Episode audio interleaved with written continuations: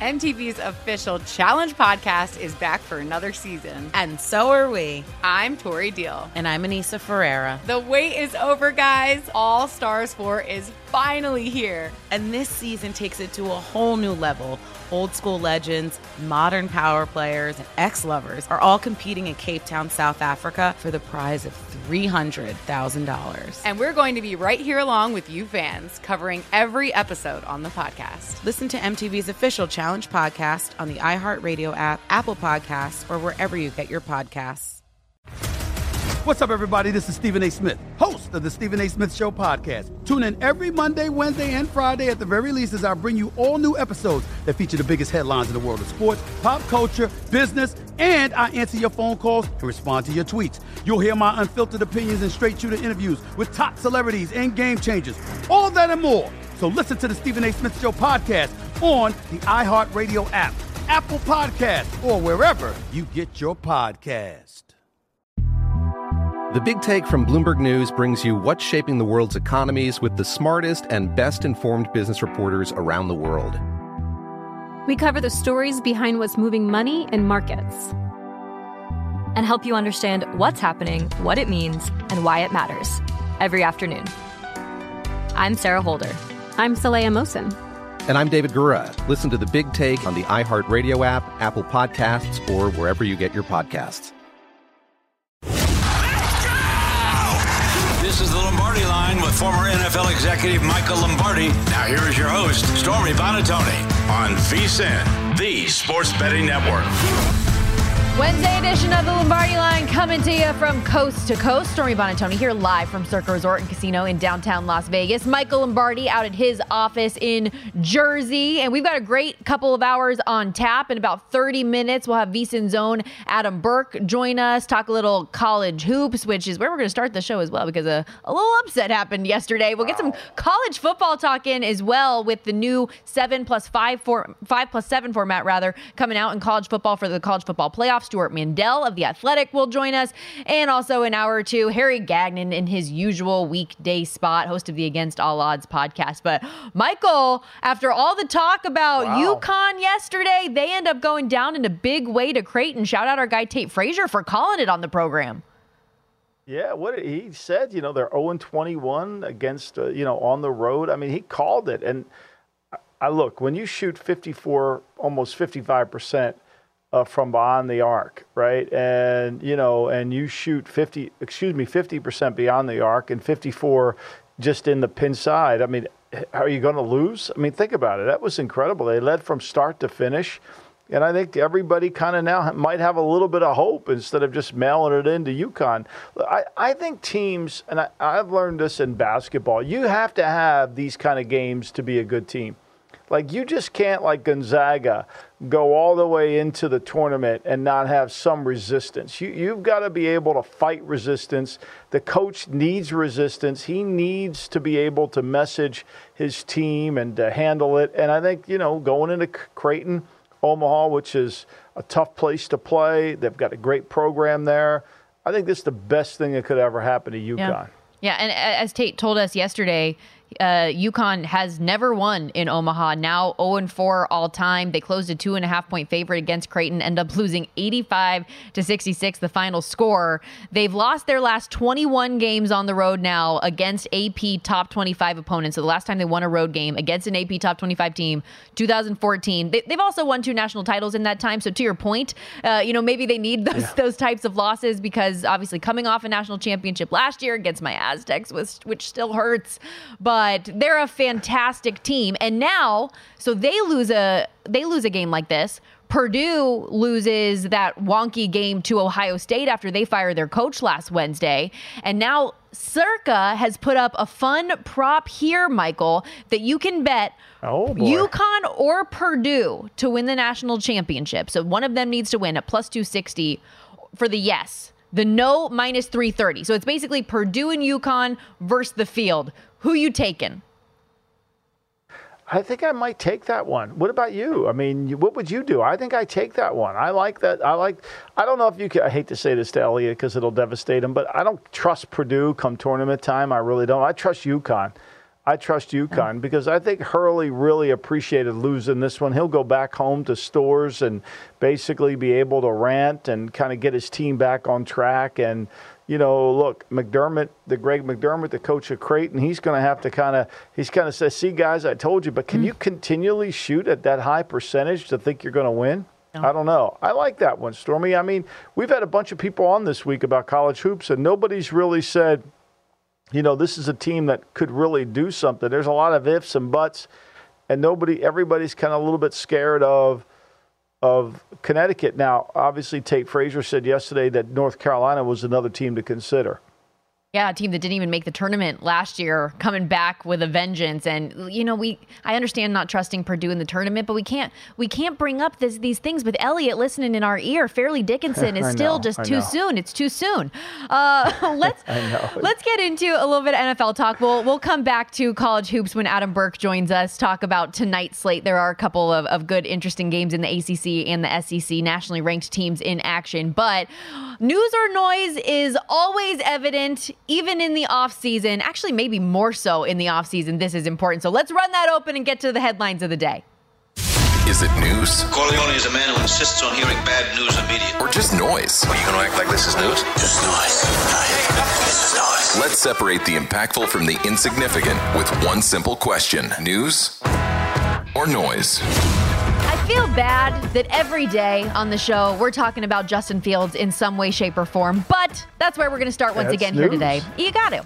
Uh, according to a report from Albert Breer, the Bears are meeting over the next couple weeks to finalize plans at quarterback with the expectation they will have a plan in place by the time they are out there in Indianapolis for the combine. News or noise, Michael? Yo, this is definitely news. They've already got the plan in place. They know what they're going to do. I mean, I think they, they know they're going to go to the combine and they're going to sit quietly with teams and say, this is what we're looking for. And, and then teams are going to say, this is what we're willing to pay and this is what we could do to go forward. To me, it's a little bit more of a tricky trade in this sense. You know, we had Randy Mueller on yesterday, and Randy is of the same opinion that I am that they may not, there's no number one pick out there for them, is what's been reported. For me, though, here, here's the issue is because he has one year left at a reasonable number, and then you've got to pick up the fifth year option. What are we doing here? Like, there's got to be some form of protection for you if you don't pick up the fifth year. Would you want to give up a second round pick for a one year player? I don't think so. So I think there lies the complication within the deal. It's the trade and the fact that you got to pay the guy as well coming up. Um, although after he dislocated his thumb, you know, it was a one in five start week six. Once he came back from that thumb, he was significantly better. Uh, he was running the football a lot more, had a lot more success. So teams saw what maybe he could be. And you know, while we're on the Justin Fields track. The odds for where he'll ne- take his next snap have dramatically changed over the last 48 hours, Michael, because since that's the social media sleuths discovered that he doesn't follow the Bears and he follows a couple Falcons players on on Instagram, his mm-hmm. odds to go to Atlanta went from plus 550 to now an odds on number at minus 130. Speaking of the Falcons, which leads us to our next news or noise headline. During an appearance on the NFL report this week, Falcons general manager Terry Fontenot said quarterback is a top priority for them this offseason. I don't think that's shocking anyone based on what we know of Desmond Ridder getting benched multiple times during the season. But news or noise, Michael? Well, it's completely news. I'm sure Arthur Smith sitting in Pittsburgh in his office over there on the campus of University of Pittsburgh saying, well, wait, why weren't we doing this last year? like, why all of a sudden do we need a quarterback this year? You guys left me with Ridder. Now they're all going to blame Arthur. Arthur Smith, he better have a truck full to line up all the things he's going to get blamed for in the next six weeks. I mean, it's just going to be brutal. It's going to be brutal. But yeah, I mean, I, it, you'd have to be seriously, you'd have to not pay attention to Atlanta. Now, look, here's the thing about Atlanta. You got to understand something. They don't draw. I mean, do you ever watch their games if you're on the on the on the YouTube? Like, there's a lot of empty seats in that mm. place. And you know, getting a local hero like Fields, and who played high school football in Georgia, he went to Georgia originally. Maybe that could entice their fan base because their fan base is not, I would say, engaged at all in the team. And you know, I don't know who would engage them But it would be interesting. Now, is Zach Robinson, who they just hired as the OC, is that going to make him more comfortable? We shall see. But yeah, I think the, the fact they need a quarterback is news. They've needed one for two years. Yeah, and I think, like, I, I, mentioned the odd stuff as kind of a joke about social media. All that to say, I think Justin Fields would be a great fit there. And to your point, would be an exciting piece for them looking to jumpstart an offense that hasn't finished in top 10 in points scored since 2018. Now, Michael, I am so excited to share with you some of the best audio in the history of audio. Raiders head coach Antonio Pierce was on the rush with Maxx Crosby this past week, and while he did give the Chiefs their props for winning another Super Bowl, he also said Vegas is motivated to run it back against the Chiefs. Listen to this because it's it's pure gold. Who's last time to beat the Chiefs?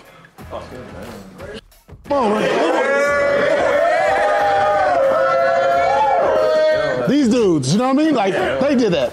Yeah. So it's okay. It's cool. Like like I told them, like we're running back. We'll see them again. They got to see us. We got to see them. Yeah.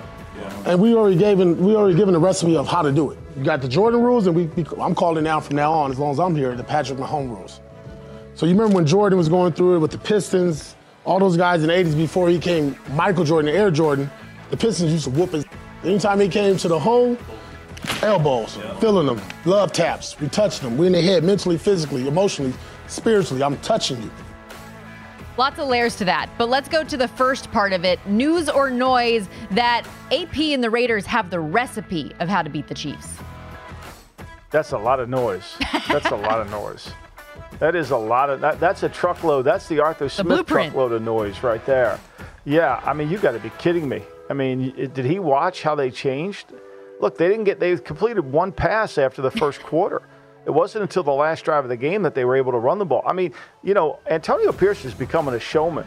And if that's what you want as your head coach, go ahead. You know me, Stormy. I'm not in that I'm not that showman guy. I like strategists. I like tacticians.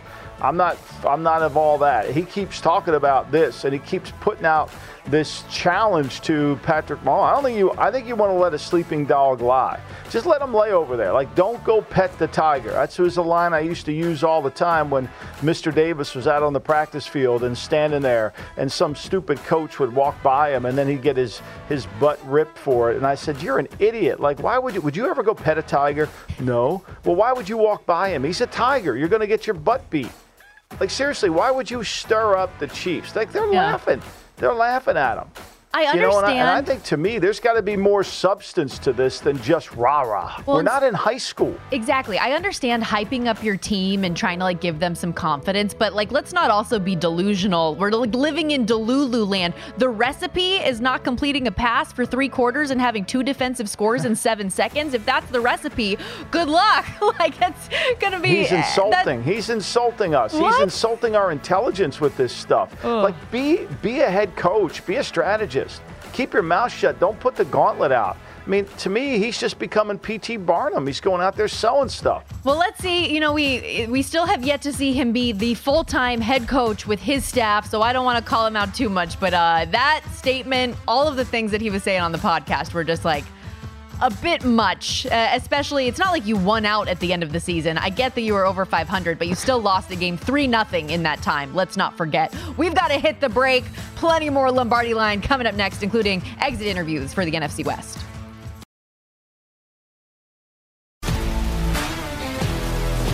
If you love sports and true crime, then there's a new podcast from executive producer Dan Patrick and hosted by me, Jay Harris, that you won't want to miss. Playing Dirty Sports Scandals. Each week, I'm squeezing the juiciest details from some of the biggest sports scandals ever. I'm talking Marcus Dixon, Olympic gymnastics, Cain Velasquez, salacious Super Bowl level scandals. Join me on the dark side of sports by listening to Playing Dirty Sports Scandals on the iHeartRadio app, Apple Podcasts, or wherever you get your podcasts. The Nikki Glazer Podcast. Her roast of Tom Brady stole the show. Now she's talking about it on the latest episode of the Nikki Glazer Podcast. I said, Tell Tom Brady that I'm the Tom Brady of roasting. Lots of people roasted the GOAT, but only Nikki is still being talked about. Every time I refresh my DMs, it's 14 blue check marks of people I didn't even know who knew me are writing like paragraphs to me. Hear that in all episodes of the Nikki Glazer Podcast on America's number one podcast network, iHeart. Open your free iHeart app and search the Nikki Glazer Podcast to start listening. MTV's official Challenge podcast is back for another season. And guess what? So are we. Just in case you forgot, I'm Tori Deal. I'm a six time finalist and a challenge champion. And I'm Anissa Ferreira, and I've been gracing your screens for the last two decades. I am a veteran challenger and challenge all star. And speaking of all stars, All Stars 4 is finally here. I'm going to be honest, I literally thought this day was never going to come. Well, the challenge gods have answered our prayers, and we're going to be right here along with you fans covering every episode on the podcast. And this season takes it to a whole new level. Old school legends, modern power players, redemption seekers, and ex lovers are all competing in Cape Town, South Africa for the prize of $300,000. Anyone can win, relationships matter, and only one All Star will claim the title of Challenge Champion. Listen to MTV's official Challenge podcast on the iHeartRadio app, Apple Podcasts, or wherever you get your podcasts.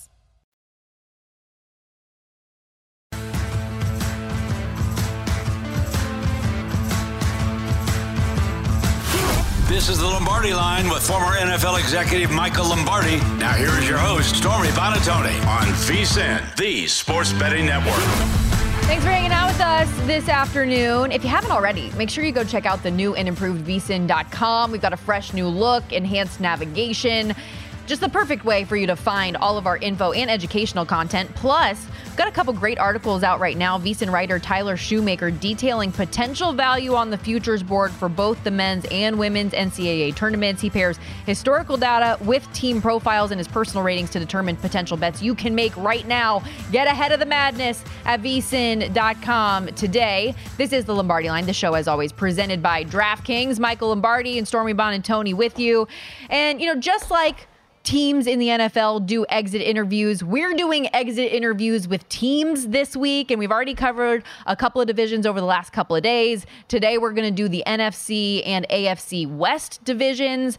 And let's start with the NFC West and from the top down, because I'd rather be shortchanged on the Arizona Cardinals talk than I would on the 49ers talk. You know, I mean, this is still me we're talking about at the end of the day, Michael. Um, but let's start with the Niners, division winners after As 12 well and 5 should- season. As Millie said to you on the show, as well it should be, right? I mean, we know that. What a it's gal. no big deal. We got to handle the 49ers. Go ahead. Let's Wh- do where, it. Where are we headed here? All right, so made it to the Super Bowl, but did not get it done. Obviously, fallen overtime to Kansas City 25 22. A strong season overall, Michael. They were favored in every single game, including that Super Bowl, but did not get the ultimate win that they need. So, what, in your opinion, kept them from reaching their full potential, and what will it take to get redemption this coming year? What, what cost them the game essentially was their inability to rush the passer in the two Super Bowls that they've lost in the fourth quarter. I mean, this is, you know, this is fact. Give up 21 points in the fourth quarter to the Chiefs, you know, give up the points and give up a 24 play drive and two drives in the fourth quarter, and then the touchdown in overtime to the Chiefs again. So, they're close. They're close, but they're going to have to figure out a way. And I think a lot of this has more to do with scheme than it does with we've got to improve our talent base. Look, they have to get better players. There's, everybody does. That's that's easy to say. But what they really need to do is they need to be able to have more multiplicity within their within their defensive play sheet. They need to be able to run some zone blitzes. They need to be a more effective zone uh, man team than they were. It's going to require investing in some corners. But to me, they're close. They really are. They just need to stay on course and alter a little bit, adjust what they do. I think they could definitely use another runner to help them bang it a little bit, give them a little bit more power. I don't think they should pay for that. I think they should find that in the open market. I think they should bottom fish for free agency. They can do that. A little bit like when the Eagles traded for LeGarrette Blunt and they or J- Jay they signed LeGarrette Blunt and they had Jay Ajayi. That combination really was tough to defend. So I think that. I think it to me it really comes down to what is going to happen with the coordinator. And I think they're taking time off. They're in no rush to hire the defense coordinator. There, we've seen no interviews. We've seen no speculation other than Staley's name's been bandied around, which doesn't make a lot of sense in terms of how the scheme fits within him. So I think that what, what Kyle's doing is taking time off, kind of regrouping himself, and maybe talking on Zoom, talking to a few people. But then kind of coming back from his vacation, which I think they get back next week sometime, and then kind of attacking it, get ready for the combine. Yeah, take your time, get that hire right. Also, though, just how important is this coming season as a whole when you think about the contracts that they're going to have to pay and Brock Purdy still being at a, at a cheap deal for them for now? Yeah, well, I think to me they got to make. I mean, the Aiyuk contract's the hard one because, you know, you really need an outside receiver because you're so prone to throw the ball in the middle of the field between the numbers. You've got Kittle's a great inside receiver, McCaffrey's an inside receiver, and Deebo, for all his skill, is an inside receiver. So you know, it's a little bit like how many guys can you pack into the lane, right? You need some three-point shooters, and Aiyuk gives them a three-point shooter. He can spread the field for them. And it's going to be interesting to see where this leads to. And he's going to get paid. He's a really good player, average seven, over 17 yards a catch, put the ball in the end zone. He can win one on one on the outside, you know. And, and look, Purdy can get the ball out there, too. This isn't like Purdy's limited to throwing inside the numbers. So be interesting. Look, the Niners are good on their cap. They'll figure it out. But what they have to do is that, oh, that 22 draft, which I don't think people realize, the one they got Purdy in, which saved them but it also hurt them because they didn't get any other players from that draft. Let's go to the Rams. You called this maybe the best coaching job of Sean McVay's career. They started the season three and six, but end up going on that seven and one run, end the season with double digit wins and a playoff berth. How do you unpack the Rams season and how can they take another step forward next season? Well, I think the Rams are in a twofold problem, right? So the Rams have to find their quarterback of the future right? They spent last offseason trying to trade Stafford. They weren't sure. They they drafted Stetson Bennett. We have not seen or heard from Stetson Bennett from anywhere. We don't even know where he is, right? So that fourth round pick is gone. They need somebody who's going to be the quarterback of their future. And they need to continue to add what they did. You credit credit Les Snead, credit everybody at the Rams. They've done a great job of adding young talent to their team. That needs to continue because remember, they're behind in a lot of drafts here now right? They haven't had first round picks forever. They're going to need to find more players like they found this year in terms of the draft, where they, you know, they get in the third round and they get young, you know, and they're able to find some of these really good rushers and Turner. And then they, you know, they get Puka, you know, as a receiver in the fifth round. I mean, this is what's going to take for them to get it. And I think they just need to add another draft like they've had another offseason you know, they're going to have more cap room, but they got to figure out what's going to lie ahead because Stafford played you know, he played a lot. He missed what two one game, but you know when he missed that game, it all fell apart on him, and they're going to have to keep him healthy. He played really well for them. 24 touchdowns, 11 interceptions. You know, he threw the ball over 500 times. He was good. He was really good. And, and, I think to me, if they don't burn that time out in the Detroit game and they're better in the red zone, the Detroit game, they might have won that one. Uh, in Seattle, Geno Smith didn't have the same year like he did that earned him the contract and comeback player of the year. They were 5 and 2 though at the beginning of the season. People were talking about how they might actually supplant the 49ers and win the division. But then they had to play San Francisco twice, the Ravens, the Cowboys, a number of tough teams, and they saw a number of players get injured as well. In all, Michael, they played 11 games against teams with winning record, went 3 and 8 in those games, culminating in a collapse that ended up costing Pete Carroll his job. And now they bring in Mike Macdonald. So what will be priority priority one most important for Mike Macdonald to do this offseason to get Seattle in a good place? Well, the same thing that's going to happen in San Francisco. Mike Macdonald's going to bring versatility to the defensive scheme. Think about this, Stormy. This defense allowed 46.3% conversion on third down. They allowed 4.6 yards per run in the game. They allowed 11.2 yards per attempt, pa- yards passing per completion. They gave up 23 touchdown passes. They were not good on defense all year. And I think they have better defensive talent than they displayed. I think to me, they need to be more versatile with their scheme.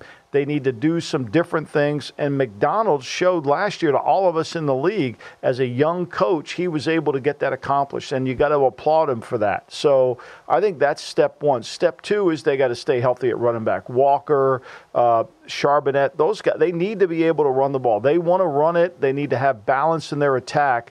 They just can't say, okay, Geno, you're going to throw it around the lot, right? And Geno does a great job. Geno only had nine interceptions last year. Geno does a good job protecting the ball. They lost both their offensive tackles during the season, which was problematic for them. They were able to adjust. I mean, remember, when you're bringing Jason Peters at 40 plus years old off your team and he's playing in games, you're in dire straits in the offensive line. I, I really like Seattle. I'm going to be really excited to see what they do. I like Macdonald from a technical standpoint, from a scheme standpoint. I think they're better defensively than we think they are. That secondary can grow. I think that it's going to be interesting to see where they place the books place their over total number. I, I, I or their win total. Mm-hmm. I think they're an over candidate team for me. How about Arizona? Uh, how did you cap Jonathan Gannon's first season as head coach? Obviously, didn't have Kyler Murray the first half of the year. One and eight without him. Three and five once he came back. Looking ahead to next year, what stands out? Well, I thought they did a really good job. I mean, you know, they, they were able to run the football effectively. I mean, they averaged five yards a carry in the run game, and everybody. And then there were times they didn't have a quarterback. I mean, they had you know they had no quarterback playing it. You know, they cut Dobbs, and then when Murray came back, and then he got hurt, and then he played. So for me, you know, they got to get Murray to play better. I mean, Murray averaged 6.7 yards per attempt. You're not beating anybody with that, right? You're not going to beat anybody with that. So they've got to get him to play at this level where they keep continually calling him a franchise quarterback, but yet he doesn't play to the franchise level. I mean, let's face it, Josh Dobbs and him, the numbers were, are relatively similar eight touchdowns to 10, five, both had five interceptions. You know, he was more accurate than Dobbs and made more plays, but if if I'm having a conversation with you and I'm mentioning Dobbs is similar to Murray in the same sentence, what does that tell you? Yeah, that's that's uh, that's not the way that the Cardinals would like that Not what we conversation to want, go. right? That's for sure. Four and thirteen. So the final record there for for Arizona. We got to hit the all, break. all this stuff we're talking about, it's got to it's got to change quickly. No question. Um, we're going to hit this commercial break. Adam Burke is going to join us coming up next. We're going to force him to talk about the big games of the day, but he'll give you some money makers and conferences you've probably never heard of as well. We'll be right back.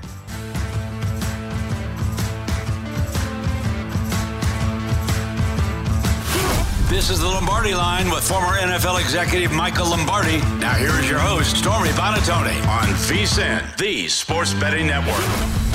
If you're looking for a betting edge on college hoops, the VSIN experts have you covered. Become a VSIN Pro subscriber today. You'll get our daily best bet emails, 24 7 video access, the upcoming college basketball betting guide with bracket breakdowns, plus full access to vsin.com with our exclusive betting splits on every single game. vsin.com slash pro is how you can subscribe. Again, that's vsin.com slash pro. And speaking of an edge on college hoops, nobody better to help us talk it over than Adam Burke, managing editor here at vsin.com. You can catch him on Sharp Money Tuesdays. I'm also trying to use my my powers of our friendship to con him into being a regular on our show this summer. Welcome in, Adam. How are you?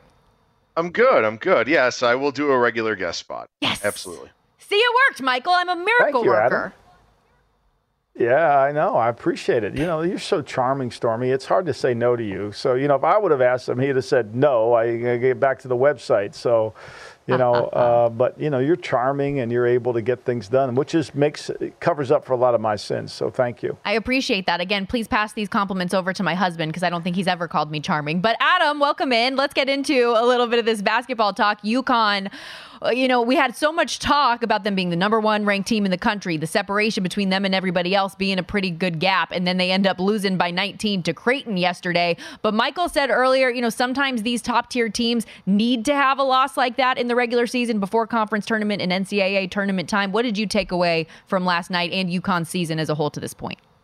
Well, what I took away from it is that Creighton shot the lights out in that game. 1.45 points per possession, far and away the most that UConn's given up in a game here so far this season. And, and prior to that, I mean, they had gone six, seven games without giving up just a point per possession. They had been really shut down defensively. They weren't in that game. And look, you're going to get blown out when you make three three pointers and the other team makes 14. And it's going to happen. And those things do happen in college basketball. And you know, sometimes you have your worst performance of the season at a bad time. And for UConn, I don't know if it's a bad time or not, but it certainly was a game that caught everybody's attention. Going forward, though, I'm not worried about UConn at all. They still scored in that game. They still had 66 points over the 59 possessions that were played. They just had a bad night defensively, and Creighton hit everything. It happens. How do they bounce back against Villanova at home this weekend? That'll be a little bit more of a test for Dan Hurley's team to see you know, if they're able to shake off that bad performance. When you watched it, I mean, you're, you're so right. I mean, who's going to shoot 50% from the three point line, 54 from inside the, the line, and, and continue? But is there any vulnerability that you see with UConn, and what team do you think would have the best chance? Circa put out a, a, a prop that said UConn and Purdue take that or the rest of the field. Would you be interested in that, Adam? Well, I mean, I, I would never you know, hold myself down to two teams. And also, I don't trust Purdue at all whatsoever. I don't trust Matt Painter. He's been horrible in the NCAA tournament. He's not a guy that I trust. Rick Barnes from Tennessee is another guy that I just don't trust. So, almost on principle alone, I would never be interested in anything that has Purdue or Tennessee, you know, making really significant runs in the NCAA tournament. Look, I mean, Creighton's a jump shooting team. They they don't really go inside a whole lot, so it kind of neutralizes what Donovan Clingan can do defensively for UConn. They like to take a lot of jump shots, both mid range and three pointers, and they're going to be a really good shooting team at home. You know, teams that are jump shot oriented typically aren't as good on the road because it's an unfamiliar shooting backdrop. You got distractions from the home fans, all those kinds of things. So to me, I think it was just kind of a perfect storm last night for UConn. Can anybody beat them in the tournament? Sure, without question. I mean, it's a one game sample size, variance happens, anything can happen. We've seen 16s beat ones. It could definitely be a thing but I don't have long term concerns about UConn. They're a very, very good team on both ends of the floor. They're a very well coached team. They're in a good conference, so they're battle tested. I fully expect the Huskies to make a deep NCAA tournament run. Would I pick them to win it? I don't know. I would need a really favorable price to do that, but I think they will make another deep run currently five to one at DraftKings to repeat the UConn Huskies. That is now, there are a couple interesting games tonight from a viewership standpoint in the ACC and SEC, and I'll I'll subject you to talking about them in a moment. But I know you have a big South play of the day, something in the Missouri Valley. I'm ready for it. So, uh, what's your what's your favorite bet of today's slate?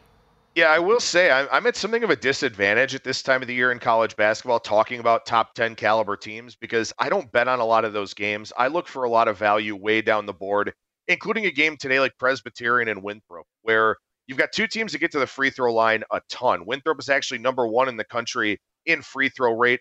Both of these teams get to the rim at a very high rate. Uh, Winthrop is 28th in the country in the percentage of their shots defined as close twos which means dunks, tip ins, layups, stuff like that.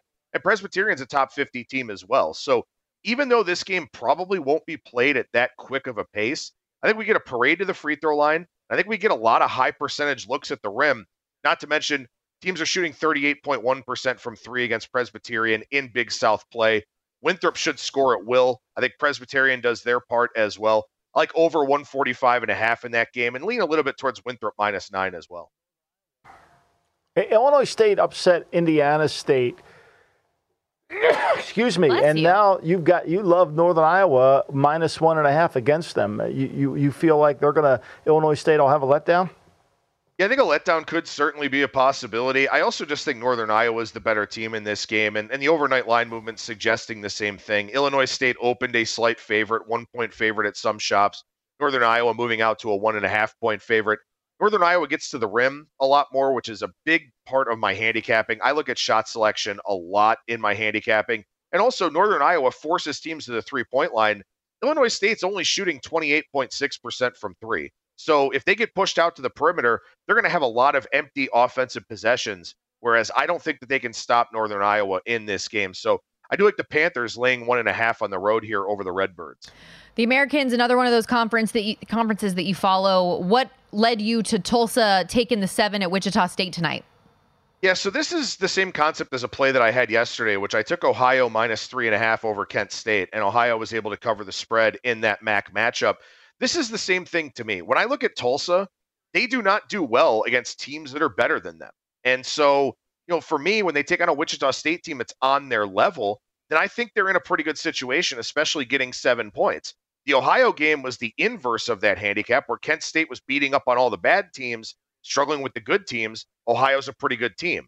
So I'm kind of looking in terms of the context of the schedules that these teams have played here and how they've fared in those games because we have a lot of conference play data points now. I think Tulsa getting a seven point head start against Wichita State is just too much. Wichita State's not that good of a shooting team. Tulsa turns the ball over a lot, but Wichita State doesn't force turnovers.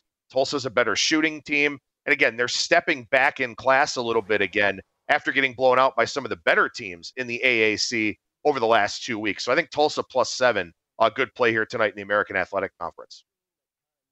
As you go through this, Adam, you do a great job of, uh, I mean, these you knowing these teams on lower level. Is there one team that kind of no one's talking about that you think could be the Florida Atlantic of this year's group? The, to be the Florida Atlantic, I think is is a little bit tricky. I mean, I think James Madison is a really really good team out of the Sun Belt. They kind of came on the radar very early on though with their win over Michigan State early in the season, but they're a very strong team. They're very very good both offensively and defensively. Uh, Morehead State is a team playing in a really bad Ohio Valley conference, but they're a top 40 team in two point percentage offense and defense. They're really, really efficient with the basketball. They, sh- they play shutdown defense, albeit in a bad conference. But if they get a team that's not as gifted offensively in the tournament, Morehead State is a team that could absolutely pull an upset or two. And then if McNeese State is able to get out of the Southland, they're a team that a lot of people like, coached by Will Wade, who was previously at LSU. Uh, they are one of those dangerous teams in that 14 versus three, you know, 13 versus four type of format. Let's go to a couple of those those bigger games tonight. We got Miami getting six and a half against number eight Duke in the ACC. A top twenty-five SEC clash as well. Alabama laying eight and a half against Florida. They've had three double-digit wins against Florida. A high total in that one, one seventy-four. But I know people are still interested in the over because of how high-paced both of those teams play. Anything intrigue you in the two marquee matchups on ESPN and ESPN two tonight? So Miami is really tricky because they've been extremely inconsistent this season. I think Jim Larrañaga is an excellent head coach. I, you know, they brought back a good amount of their personnel from last year's team that made a deep NCAA tournament run, but they're just not trustworthy enough this season. So nothing for me in that Duke and Miami game. I do like Florida a little bit in that Alabama game. Alabama's metrics, they've been a metrics darling all season long. Now they're starting to put the wins with it.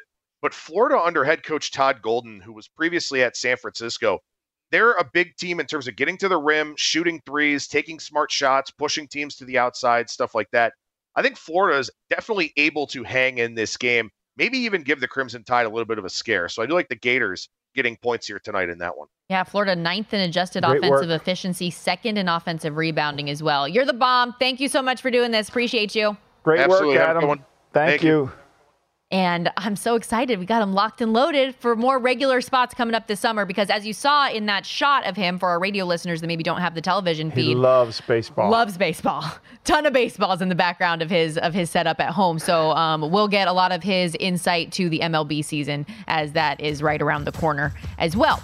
Um, that music means it's time for another quick timeout here on the Lombardi line. But when we come back, our exit interviews will continue from the NFC West a little bit earlier now to the AFC West and the defending champion Chiefs. What might the future have in store for them? We'll be right back.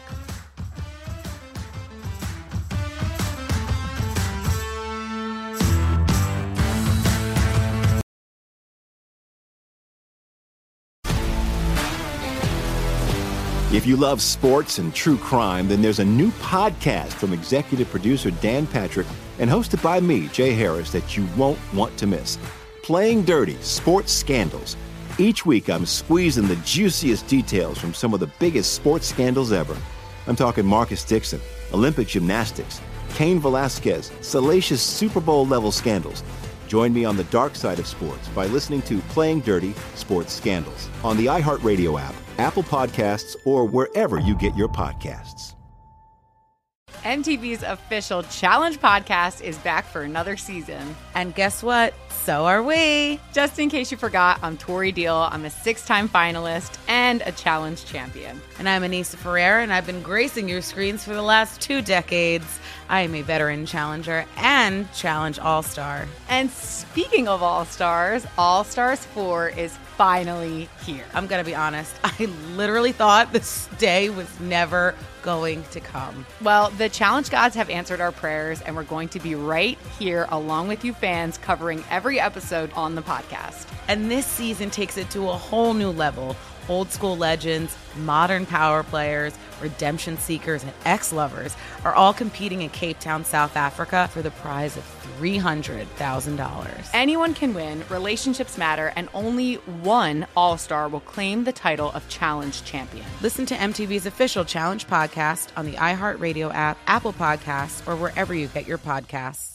The Nikki Glazer Podcast. Her roast of Tom Brady stole the show. Now she's talking about it on the latest episode of the Nikki Glazer Podcast. I said, tell Tom Brady that I'm the Tom Brady of roasting. Lots of people roasted the GOAT, but only Nikki is still being talked about. Every time I refresh my DMs, it's 14 blue check marks of people I didn't even know who knew me are writing like paragraphs to me. Hear that in all episodes of the Nikki Glazer Podcast on America's number one podcast network, iHeart. Open your free iHeart app and search the Nikki Glazer Podcast to start listening.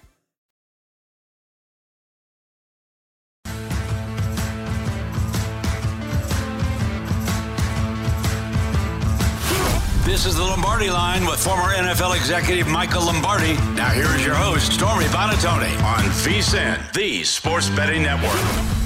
This week on DraftKings Sportsbook, new customers can deposit $5 and get a no sweat bet up to $1,000 in bonus bets if your first bet loses. Download the app and use the promo code VSIN when you sign up. DraftKings Sportsbook, the crown is yours. We are continuing our NFL exit interviews here on the Lombardi line. Michael Lombardi and Stormy Buonantony with you. On to the AFC West and the back to back champion Chiefs, Michael, uh, in a year where it seemed like they were vulnerable, in a year where it seemed like finally the offense isn't going to work. Well, guess what? They found Mhm. a way once again and they go on to win a Super Bowl. What were some of your biggest takeaways from how this team made it work? And could they be in line for a three-peat? Well, look, they won two Super Bowls without a number one receiver, which is basically unconstitutional if you listen to anybody in any offseason. You have to have a number one receiver. But they have some cap room. They're going to redo Mahomes' deal to get even more cap room, which will probably get them Chris Jones back. Could they afford to sign L'Jarius Sneed? I don't think so. I think that's going to be a really expensive one. And I think what you'll see with the Chiefs are a lot of what happens to good teams in the league is they're able to find players at economic value because guys want to be part of winning teams.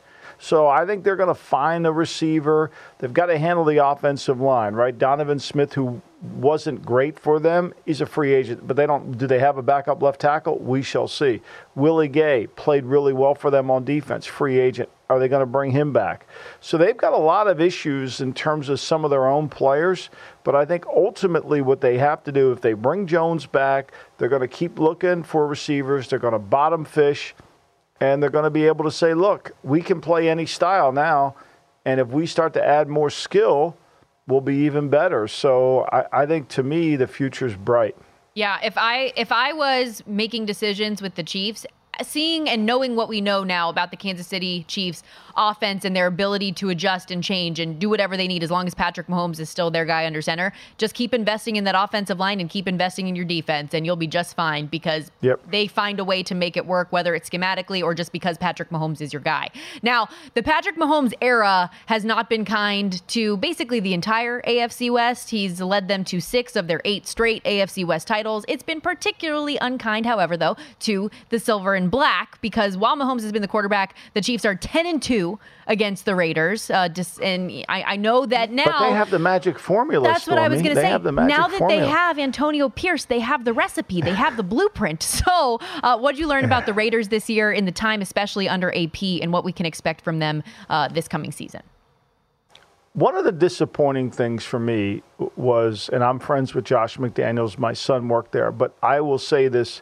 One of the disappointing things for me is when Dave Ziegler and Josh went there, they did nothing to really improve the defensive front, the offensive front. They, they ignored the lines. They signed, they did something that I would have never done, which is trade a lot for a receiver and pay them. You know how I feel about that. And so for me, the secret formula for beating the Chiefs really is about upgrading your defensive front. We know Crosby's great.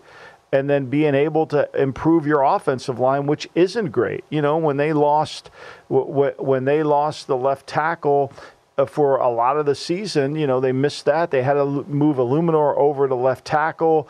That wasn't really very good, and they have to move pieces. They can't get control of the line of scrimmage. Everybody's going to want them to re-sign Josh Jacobs, and Mark Davis, the owner, loves Josh Jacobs. He sees him as the guy who represents the Raiders, which I think is true. But how much is that? Is that worth 14 million a year? I, I don't know. I mean, I think that becomes really expensive. So I think they've got to go back to if you say what is the Raider way, the Raider way is dominating up front. Upshaw, you know, Shell, these great offensive linemen that are all in the Hall of Fame, Howie Long, Chester McGlockton, all these great defensive linemen that they've had. That hasn't been the case for a while.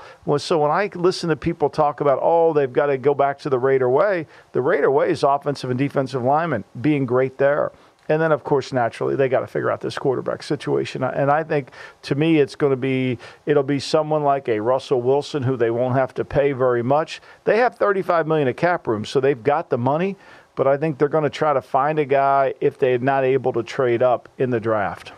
And you mentioned it earlier when it comes to this Raiders team. There's a lot of talk right now, and it's it's fun right now when you're not out there on the field. It's and he AP certainly sounds like a guy that'll make you want to run through a wall. But if the substance isn't there, you're just going to run into that wall, and that's not going to be good for anybody. So uh, I hope that it does turn into substance, though. I would like the team that is in my city to have a little bit of success. Uh, not too much, though. Not too much. You know, still believe in that Battle of the Bay mentality from the from back in the California days, but. Yeah, it'll be interesting. And you mentioned quarterback and Russell Wilson. The Denver Broncos are going to be next on our list here uh, for their exit interview in the AFC West. It was a much better season than what was his statistically worst season of his career last year with Nathaniel Hackett, now under Sean Payton. But with Russell Wilson inevitably going out the door, it's going to be a hefty cost for this Denver Broncos team still, even with him not on the roster. What's next for them under Payton in year two? Well, the good news is you're not very good, so that doesn't mean you're not worried about losing some of your own players, right? I mean, that's the thing. When you when you don't when you're not a good team, are you really worried about losing a guy? I don't think so. So they're they're 24 million at currently over the cap now, and that doesn't include what they do with Wilson. So they're going to spend most of their offseason getting below the cap and trying to piece together the team. And we know this we know that Sean Payton has made it very clear that he's going to try to get a quarterback. That he, whether it's Jarrett Stidham, whether that experiment worked or not, I think he's going to want to try to. They spent money last year. I don't see them spending money this year because they're going to have to get below the cap. They're going to be able to reduce some contracts, but who would who would they want to bring back that they feel like is worthy bringing back? I don't think that's the case. I think this is going to be a, a team that gets younger and younger, and they're going to have to improve in the defensive front. They're going to have to get get to a chance where they can find the quarterback of the future because everything else doesn't matter. If they don't fix the quarterback, where are they going? This next one, you can tell me if this is a hot take or not. Every year, there is one team in one division that goes from worst to first. I know that Kansas City has won eight straight AFC West titles. I like the Chiefs to go. I mean, I like the the Chargers to go from worst to first and mm-hmm. supplant the Chiefs in the AFC West with Jim Harbaugh as their head coach. What do you think? Well, I think to me, you're right. I, I, like that idea because I think, as I've said, he gives them something that they need desperately, which is toughness, which is physicality. But here's what he walked into: he walked into 45 million of cap mm. of cap issues. They're going to have to start trimming players and they're going to have to get below the cap and they're going to have to get young, which fits him perfectly, right? This fits him ideally because he'll get young players to come in there and he'll and he'll play young guys. They're going to have to do that. They got the quarterback, which they can do. What do they do with Ekeler? I don't know. They got two receivers. Keenan Allen is still very good, you know, and, and Mike Williams unfortunately has been hurt too often, and that's a problem. But they have to get below the cap, and and once they do, to me, you know, for all the money that they put in their defensive front, are they really good enough? All the money they put in in their offensive line, are they good enough? I think that's the real issue. You know, Mark Davis hired Tom Telesco at the Raiders to become the general manager because he was really impressed with the Chargers' talent on their team. You know, I, I don't see as much talent as Mark Davis did, because I think they've got guys that maybe didn't play to the level that the talent indicates, and that could be true. Harbaugh will get more out of them. There's no question. Yeah, I'm not naive to the fact that this is a Chargers team that's got a lot of problems, and as you said, they've got aging and expensive talent if, if that's still what we're okay with calling them. But I, I think exactly what you said there last is that Jim Harbaugh will get the most out of these players. And I think he'll get the most out of your franchise quarterback who has done nothing but set record after record in his little amount of time here in the league, but is not a winner. And he has a sub 500 record in the National Football League. This team has expectations year after year, and they never seem to find a way to reach them. I think they reach them with Jim Harbaugh. And if the Chiefs, I do too. If the Chiefs play anything like they did the majority of this season, next season, I think there's an opportunity potentially for LA. I do, and, and look, one thing about it is the, the you know the Chargers lost so many close games last year because they had no mental and physical toughness. They couldn't find a way to win the close games. I think they will. I think they'll be a tough team to play. I think he'll have them ready to go, and he won't back down. Mm-hmm. His competitive spirit that he demonstrates on a daily basis will transcend itself right into what he's doing there. And I mean, that team, it'll become contagious. They will feed off of that. And I think ultimately that's what they need. That's why I like the move. I, I, I don't like the move because he's my friend. I like the move because I think he's exactly what they need. He, they need a tough guy. They, they lack toughness badly. Yep, we did our list yesterday of Michael's top five off-season coaching changes. Jim Harbaugh was number one on that list, and uh, it'll be interesting to see ultimately how things come to fruition there. I I don't know what it is about Jim because from the outside looking in, kind of an odd duck, right? But he's got some sort of witchcraft and wizardry that just makes it work wherever he goes. Uh, we gotta. Uh, odd duck is an interesting word. Yes.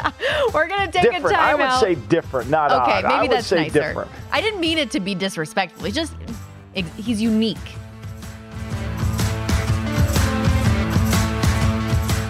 MTV's official challenge podcast is back for another season. And so are we. I'm Tori Deal. And I'm Aneesa Ferreira. The wait is over, guys. All Stars 4 is finally here. And this season takes it to a whole new level. Old school legends, modern power players, and ex lovers are all competing in Cape Town, South Africa for the prize of $300,000. And we're going to be right here along with you fans, covering every episode on the podcast. Listen to MTV's official Challenge podcast on the iHeartRadio app, Apple Podcasts, or wherever you get your podcasts. What's up, everybody? This is Stephen A. Smith, host of the Stephen A. Smith Show podcast. Tune in every Monday, Wednesday, and Friday at the very least as I bring you all new episodes that feature the biggest headlines in the world of sports, pop culture, business, and I answer your phone calls and respond to your tweets. You'll hear my unfiltered opinions and straight shooter interviews with top celebrities and game changers. All that and more. So listen to the Stephen A. Smith Show podcast on the iHeartRadio app, Apple Podcast, or wherever you get your podcast. The Big Take from Bloomberg News brings you what's shaping the world's economies with the smartest and best informed business reporters around the world. We cover the stories behind what's moving money and markets and help you understand what's happening, what it means, and why it matters every afternoon. I'm Sarah Holder. I'm Saleha Mohsin. And I'm David Gura. Listen to the big take on the iHeartRadio app, Apple Podcasts, or wherever you get your podcasts.